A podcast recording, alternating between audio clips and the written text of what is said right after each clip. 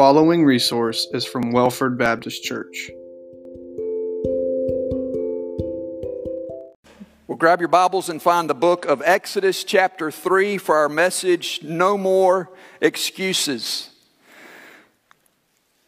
There's one of those wise office sayings that goes like this The boss is not always right, but he is always the boss. we all face situations in life where we are called to do things that we don't want to do. When that happens in your life, what is your reaction? When you're asked to do something that you don't want to do by someone in authority over you, such as a boss, or maybe your coach, or a teacher, or how about your God? We all have different responses. Some of us argue, others of us outright disobey, some of us evade, and some of us agree outwardly, but inwardly, we plan to simply just ignore the request. Like the little boy I heard about whose mother told him to sit down in his high chair, and he said, I may be sitting down on the outside, but inside I'm standing up. We all face situations in life where we're called upon to do things that we'd rather not do. And some of us make excuses. The Metropolitan Insurance Company received some unusual excuses for accidents from some of its automobile policyholders. Here are just a few. An invisible car came out of nowhere, struck my car, and vanished. The other car collided with mine without warning me about its intention. As I reached an intersection, a hedge sprang up, obscuring my vision. I pulled away from the side of the road, glanced at my mother in law, and headed over the embankment. the telephone pole was approaching fast. I attempted to swerve out of its way when it struck my front end. we all know how to make excuses, we know how to give them, and too often we receive them from others. Of course, there's a difference between our initial response, maybe saying yes or yeah, I'll do that, and our eventual compliance. You may remember the story of the, the parable that Jesus told about two brothers who were asked by their father to go and work in a vineyard. And one said no, but eventually went. And the other said yes, but never went. Matthew 21.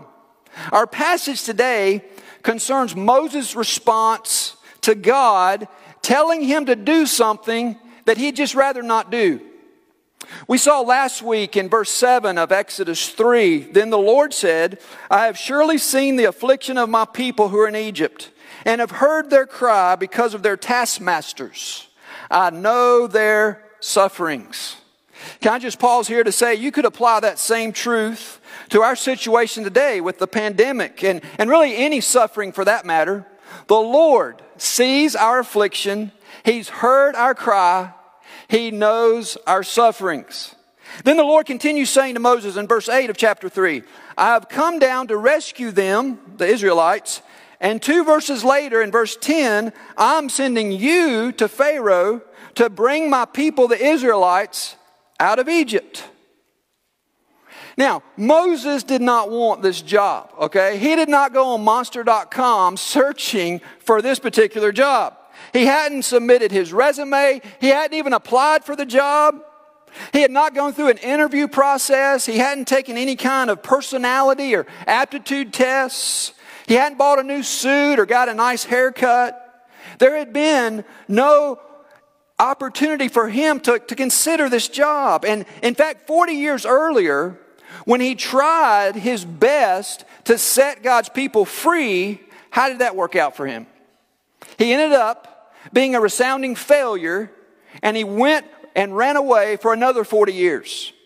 He had been there, done that, and he didn't wish to try it again. And that is why he is here in the wilderness tending sheep. His opportunities for leadership are in the past. They're over. No more opportunities. Or so he thought. Moses learned, as we must learn, he is at a place in his life of no more excuses. Now, here's the big idea for you to remember Sometimes our excuses stack up and get in the way of us doing something good for God. Why is it that we feel like we can offer all sorts of excuses when it comes to things of the church that would sound ridiculous if we offered them anywhere else? Have you ever wondered what would happen if people were as intense and committed and determined about church as they are about sporting events or any of a number of other activities or hobbies that we get involved in? For example, here are some excuses a person might use to stop attending sporting events. Every time I went, they asked for money. The people with whom I had to sit didn't seem very friendly. The seats were uncomfortable. The coach never came to see me. The referee made a decision I didn't agree with. I was sitting with some hypocrites. They were only there to see what other people were wearing. Some games went into overtime and I got home late. The band played numbers I didn't know. The games were scheduled when I wanted to do other things. My parents took me to too many games when I was growing up. I don't want to take my children because I want them to choose for themselves what sport they like best. Those excuses are nuts, right? When it comes to thinking about sporting events, the same is true for church. And the excuses we come up with of why we don't go to church and why we don't take our children to go to church. Remember, after God tells Moses, And I will send you to Pharaoh, that you may bring my people, the children of Israel, out of Egypt, it is then that Moses asks, Who am I that I should go? Now, that's the first excuse. We're going to see this morning when God further confronts Moses with this command, well, Moses begins to offer more excuses. Have you ever responded with excuses? You're asked to teach a class, the excuses start. You're asked to serve in the nursery, the excuses start. God puts in your heart to share your faith with a friend, you can come up with all sorts of excuses why you don't need to do it. You're made aware of someone in need, and you have the ability to meet that need, you start making excuses. In fact, if you're asked to do just about anything for the Lord, the excuses can start. I'm too busy. I'm not ready. I'm already doing enough. Let somebody else do it. I'm not qualified. Sometimes our excuses pile up and get the, in the way of doing something good for God. Sometimes we worry about the worst case scenarios. Well, what if it doesn't work out? What if I fail? What if I don't know what to say? What if they reject me? What if I offend them? Here's a truth to jot down. You can be so concerned about what might happen that you don't hear what God says will happen. Look at verse 13 in your Bibles. Then Moses said to God, If I come to the people of Israel and say to them, The God of your fathers has sent me to you, and they ask me, What is his name? What shall I say to them? God has no sooner said to Moses, I'm sending you. than Moses starts asking questions like, What shall I say to them? Moses' excuse in verse 13 begins with a what if scenario. And it was totally hypothetical. Moses' response was, But what if they ask me a question that I don't have the answer to? What ifs are success killers. Have you ever used a what if as an excuse for not sharing your faith? What if uh, they ask me something I don't know? What if I make things worse by trying to share my faith? What ifs were excuses that Moses used and we can use in our lives as well. Moses was so concerned about what might happen that he didn't see right in front of him what God said would happen. And that can be our problem too. You see, God didn't ask Moses to go and explain all that he didn't know about God. He asked Moses to go and explain all he did know about God. And I just encourage you this morning, when you think about sharing your faith, sharing the gospel, talking about what you learned in church this morning, when you talk to your friends or your coworkers or your family and you share with them, if they ask you a question you don't know, just say, I don't know, but I'll get back to you, and then share what you do know. Continue to talk about what God is leading you to share that He's put on your heart. God told Moses it doesn't have to do with who he is, but with who God was. And, any cha- and in any challenge, it's important to know who's sending us into the challenge. What is the reason that so many people don't commit themselves to God? Quite frankly, they don't know God in a personal way. I mean, they sort of know about him and they know things about him, but like the Hebrews in Egypt, they have lost track of who God is and what their relationship is to him. He's not a grandfather type figure who's sitting up in heaven simply watching us, waiting to zap us when we do wrong and waiting to reward us when we do right. Or he's not turning a deaf ear to our, our speech or our actions. He's not winking at our sin. No, the Lord Jesus Christ is not only the giver of life, He is life itself. When God tells Moses that I am who I am in the very next verse, He's literally saying that I am who was and is and always shall be, and I will always continue being who I am. In an article in Esquire magazine, former NFL star Deion Sanders talks about growing up on the mean streets of Fort Myers, Florida, where exposure to some would be athletes spurred him on to make a success of his life. He explains this, and I quote I call them idols. If I'd done this, I'd be making $3 million. If I'd practiced a little harder, I'd be a superstar. He says they were as fast as me when they were kids, but instead of working hard for their dreams, they chose drugs and a life of street corners. When I was young, I practiced. My friends didn't. They went straight to the streets and never left. They, that moment after school is the moment we need to grab. We don't need any more idols. You see, in God's kingdom, there are a lot of idols too. One was named Moses. At age 40, he thought he could deliver God's people from slavery in Egypt, but he failed. At age 80, after spending 40 years shepherding sheep in the wilderness, in the burning sand of the Sinai desert, God called him to do what he originally sought out to do. I am whatever you need of, is basically what God is saying in verse 14. Look there in your Bibles. God said to Moses, I am who I am. And he said, Say this to the people of Israel I am has sent you. In verse 14, God says, Let them know that I am has sent you. Moses was on a journey. The task before him was huge. And you want to know who I am? God says, I am whatever you need.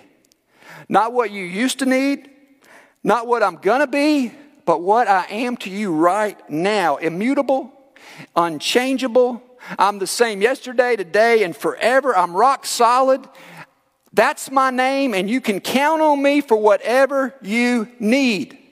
1500 years later, Jesus would come on the scene, and he would shed further light on this name of I am by declaring this I am the bread, I am the way, I am the truth, I am the life, I am the light of the world, I am the good shepherd, I am the door, I am the vine.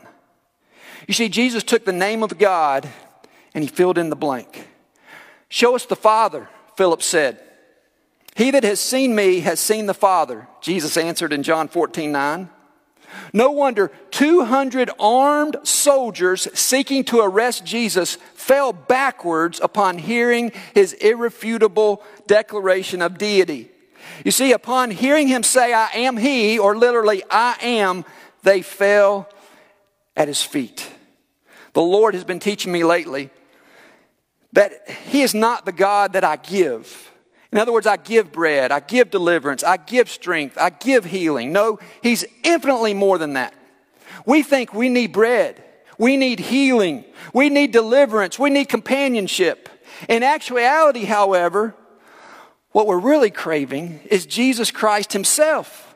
It's not something He gives us, it's that He gives of Himself. It's someone. We get him step by step, day by day. Moses' response was born out of the humility of his years in the wilderness. He didn't feel up to the task. In him, we see the pattern of sin, consequences, and inadequacy. Moses sinned in his pride. He thought he could take care of everything by killing the Egyptian. He ran ahead of God, and as a result, he faced 40 years of consequences in the wilderness. Those years made him feel entirely inadequate for the task, but as we'll see, that's actually a very good thing. In other words, the more you are aware of your inadequacies, the more God can use you. Look at the first part of verse 15. God also said to Moses, Say this to the people of Israel The Lord, the God of your fathers, the God of Abraham, the God of Isaac, and the God of Jacob, has sent me to you. When you become more aware of who you are apart from Christ, which is nothing and nobody, and you gain a better awareness of who God is, which is everything and all you need in Him, then and only then can God use you for the task. The problem with most of us is we want to be in control. We want to be in charge of our lives and everybody else's lives. We live in a push button society. We have the control panel in our hands. We know what it's like to control the television. We push a button and we change channels. When it comes to marriage counseling, I think the two top needs in marriage counseling one is finances. There's disagreements about that. But secondly, it's who controls the remote, okay, on the television. That's a very distorted picture of reality. We think we can control everything with the push of a button. It's true. When we don't like the radio station in the car, what do we do? We push the button and we make it change stations. If we don't like something, it's click, click, and it's on to another station. We have automatic garage doors openers. We have automatic car door openers. And through our Echo Smart display with the push of a button, Alexa can now control our lights, our thermostat, and any other smart devices you have connected in your home. That's power, isn't it? It gives us a great feeling of being in control. But listen, that's a lie. That's a deception. You ever had your devices fail? you ever push the button and it not work? There's no guarantee that the, the image of being in control is going to last. The biblical truth of who is the center of the universe is contained in our text, verse 15 the God of Abraham, the God of Isaac, the God of Jacob. He's in control. He's in charge. He's the great I am. Jesus will say to his disciples, Go into all the world and baptize them and preach the gospel and make disciples in the name of the Father, the Son, and the Holy Spirit. And Jesus commissioned his disciples to set people free. And I'm sure they must have wondered, as we wonder sometimes ourselves, who are we to accomplish this massive, monumental task? But Jesus went on to say in Matthew 28 20, and lo, I am with you even to the end of the world. You see, the key is not who you are, but who goes with you. That's the key. And Moses learned who God is when he identified himself as the great I am. When you know someone's name, you can communicate a lot better, can't you? Because it's a personal relationship. For example, if I'm walking through Target and someone calls out, Hey, mister, well, they might be talking to me and I'll turn around. Or they might be talking to the cart boy, you know, or the clerk, or somebody else in the store. They may or may not be talking to me. It's like when somebody waves to you in a restaurant. That happened to me the other day. I was sitting in a booth in a restaurant and somebody came in, they started waving, and I, I waved back, you know, and then I realized they were waving at the person behind me, you know. I felt like such a fool, you know. If, however, I'm walking through Target and I hear somebody call behind me, hey, Pastor Carl, I know that they're not just calling some random stranger. I know that they're not just calling for some person they don't know. I know they're calling me and it's a longtime friend or it's, a, it's somebody who knows me personally calling out my name. So too Moses is asking God's name in order that he can communicate with him more deeply, more intimately. It's as if he's saying, Lord, I'm going to. I'm going to lead three million people out of captivity. I need to know you in a personal, intimate way. In fact, in Bible days, a person's name was an indication of his stature. That's why we're asked to pray in Jesus' name. It's not something we just tack on the end of a prayer like a, you know, 10 4 over and out. No, we pray in Jesus' name because we're praying in harmony with His will and His power and His authority and His nature. So, in asking God's name, Moses is in essence saying, What's your nature? And God, for the first time here in Exodus 3, literally identifies himself as I am that I am. The tetragrammaton, you've probably never heard that word before. This the exact pronunciation we don't really know is the Hebrew name of God transliterated to the letters YW, YHWH or JHVH, articulated as Yahweh or Jehovah. You see, because the Jewish people felt God's name to be so holy, they said it should only be spoken by the high priest once each year, and they abbreviated the name in the scrolls to YHWH. Whenever you read the, the word Lord in all capital letters in the Old Testament, it's the tetragrammaton, the YHWH. The pronunciation, although the high priest said it once a year, was eventually lost. And for years, people pronounced it Jehovah, and in the last few decades, it's been pronounced Yahweh, but no one knows for sure because the vowels were left out. Moses, however, knew. Moses knew God's name. Why? The answer is simple. He asked. The question isn't where you're going, but who goes with you. Look at the last part of verse 15. This is my name forever, and thus I'm to be remembered throughout all generations.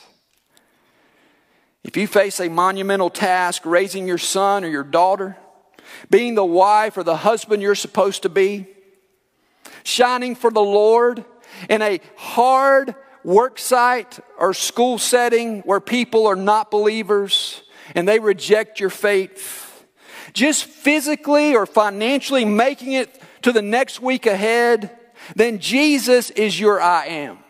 Jesus is the one who is the bread who can satisfy you, the shepherd who laid down his life for you. And he wants to whisper his name in your ear, to write his nature on your heart in a way that others may not understand, but you will when you have that intimate walk with Christ. It will be as personal and as powerful as Moses experiencing the name of God in our text today. You see, a lot of times we think, well, that happened to Moses. That was a, a magnificent event. It was supernatural. None of that could happen to me. Yes, it can. In a little bit different way because we have the revelation of Jesus Christ. We have so much more than Moses had. And we can uh, relate to him in a very real way. The real issue this morning isn't loneliness or cancer or finances or relationships. The real issue you face is a revelation of the nature and presence of God the Father. He's all you need, and He'll make Himself known to you personally through Jesus Christ and through the Holy Spirit. All we have to do is respond by faith and trust in Him. God says that He will send Moses to Pharaoh that he may bring his people, the children of Israel, out of Egypt. Now, Moses at age 80 was not nearly so eager to be a deliverer as he was at age 40. In fact, let's examine this text from the theme of no more excuses. Moses at 40 felt well equipped and up to the task, and he made one of the biggest mistakes of his life. Moses at 80 felt completely inadequate for the task, and this was the time that God could use him the most. You see, age does that, doesn't it? Hopefully, the older we get, no matter what age we are, we're wiser than the year before or the few years before. And the humbler we get, the older we get. When we're young, we think we have all the answers. When we get older, we realize there are a lot more questions than there are answers. Young seminary students think they understand the Bible. Older pastors who have been pastors for a number of years realize there's a, a large section of the Bible they still don't understand. Mark Twain put it like this I left home at 18 convinced my father was the most ignorant man I'd ever known. I returned at 21 amazed at what the old man had learned in three years. Here's a truth from our text today. As you obey, you find constant confirmation that God provides.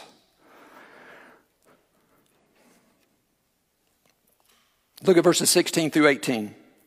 Go and gather the elders of Israel together and say to them, The Lord, the God of your fathers, the God of Abraham, of Isaac, and Jacob, has appeared to me, saying, I have observed you and what has been done to you in Egypt. And I promise that I will bring you up out of the affliction of Egypt to the land of the Canaanites, the Hittites, the Amorites, the Perizzites, the Hivites, and the Jebusites, a land flowing with milk and honey. And they will listen to your voice, and you and the elders of Israel shall go to the king of Egypt and say to him, The Lord, the God of the Hebrews, has met with us. And now, please, let us go a three days' journey into the wilderness that we may sacrifice to the Lord our God. Surely I visited you, God says. I'm aware of what you're going through. I've heard the crackling of the whips against your backs the unreasonable demands made by your, your taskmasters. And I've surely visited you. And he visited us in the person of Jesus Christ when Jesus came to this earth in the flesh. And God says in the words of Psalm 34 8 to the unbeliever and the unconverted, Oh, taste and see that the, the Lord is good.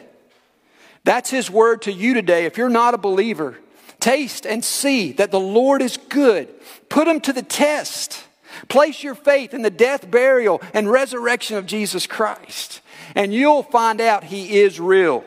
And to those of us who are believers, we get faced again and again with doing his will in our lives, don't we? It comes to us head on. We want to go one way, but God says, no, go this way. And we think, oh, I'm supposed to, to walk the way He's telling me. And then when we look back and we've gone the way He's told us, then we realize how He provided for us all along the way. We learn from that verse in Job He knows the way I take. When He has tried me, I shall come forth as gold. Job 23 10. That's the voice of Christian maturity. You go God's way, even when you want to go your way. Now, these signs were not just for Moses, they were also for the whole people of Israel, even for Pharaoh himself. And Pharaoh had the free will to let God's people go on his own. But he didn't do that. He was too stubborn, he was too obstinate. He wanted to be in control. And so he fought against God until the very end, and he lost the life of his own son. When God sends you somewhere, you discover God's been working there all along. Verses 19 through 22. But I know that the king of Egypt will not let you go unless compelled by a mighty hand. So I will stretch out my hand and strike Egypt with all the wonders that I will do in it. After that, he will let you go. And I will give this people favor in the sight of the Egyptians. And when you go, you shall not go empty. But each woman shall ask of her neighbor and any woman who lives in her house for silver and gold jewelry and for clothing. You shall put them on your sons and on your daughters, so you shall plunder the Egyptians. See, God's laying out the game plan right here. God does all the work. It's our job just to show up and be faithful. The Bible tells us, For we are his workmanship created in Christ Jesus for good works, which God prepared beforehand that we should walk in them. The God who sends you it's the God who has complete control over your life and over the life of everybody else in your circle of influence. And listen, He's already taken care of everything. Once you get where He's sending you, He's been there working all along. That's what He says. At first, Pharaoh will say no, but when you finally leave, you'll leave enriched. God promises. I can't help but think of another who would come, not only to set captives free, but who would give gifts freely our greater than Moses, Jesus Christ, did that to deliver us from our sins and from any bondage to sin by the power of his Holy Spirit. It may be that your life is pretty settled right now. Maybe it's going along pretty smoothly. You're pretty comfortable where you are. But perhaps you've been feeling a, a urging, an inspiration by the Holy Spirit, a leading in your heart to do something, to go somewhere, to tell somebody something God's telling you to do, a prompting of the Holy Spirit to step out of your comfortable world and take a risk to go to some new place, to go to some person, or to do something for the good of God. And it's a scary thing to say yes to God's call, especially when you don't know for sure what He's calling you to do. It's frightening to say yes and set off on some adventure to an unknown destination. It's terrifying to think, yes, Lord, I'll go and do whatever you want me to do, because we don't know exactly sometimes what it is. But I can testify. You need not be afraid to say yes to God's call. God deeply loves you and He calls those that He loves. He has nothing but your best interests in mind and the people that He's sending you to, their best interests in mind. If God is speaking to you in this way this morning, I'm going to invite you to offer no more excuses. Maybe there's somebody that God has laid on your heart during this message that you know is unchurched, you know is lost, and you need to speak to them. You need to share the gospel with them. I want to encourage you to make a commitment to do that today. Maybe there's somebody God's laid on your heart this morning, you know, who's sick, maybe in the hospital, maybe facing COVID, maybe uh, on, near the end of their life. I want to encourage you to pray for them. I want to encourage you to reach out to them and let them know that you care.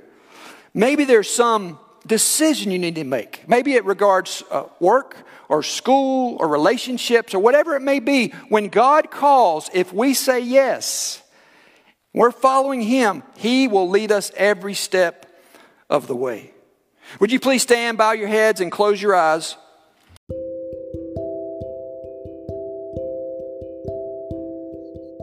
Thank you for listening to this podcast. For more information about our church, visit welfordchurch.org. Blessings.